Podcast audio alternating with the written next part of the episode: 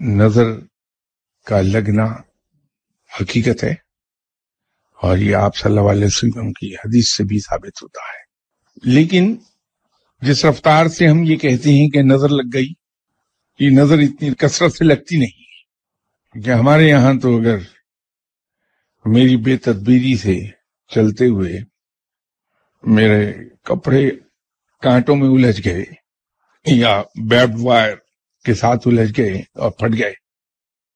تو میرا پہلا ریئیکشن یہ ہوگا، بجائے یہ کہنے کے کہ میں لاپرواہی سے چل رہا تھا۔ مجھے آنکھیں کھول کے چلنا چاہیے تھا۔ احتیاط کرنی چاہیے تھی۔ پہلا ریئیکشن یہ ہوگا کہ صاحب میرے کپڑوں پر نظر لگ گئی۔ اپنا تمام الزام ہم نظر کو دیتی۔ علم میرے پاس پورا نہیں ہے، میں ادھورے علم پر رلائے کر کے فیصلے کر رہا ہوں اور وہ غلط فیصلے ہو رہے ہیں مجھ سے۔ جس سے ناکامی ہو رہی ہے۔ تو الزام میں فوراً یہ دے دوں گا کہ صاحب، کسی صاحب نے مجھ پہ جادو کر دیا تعویز کر دیے۔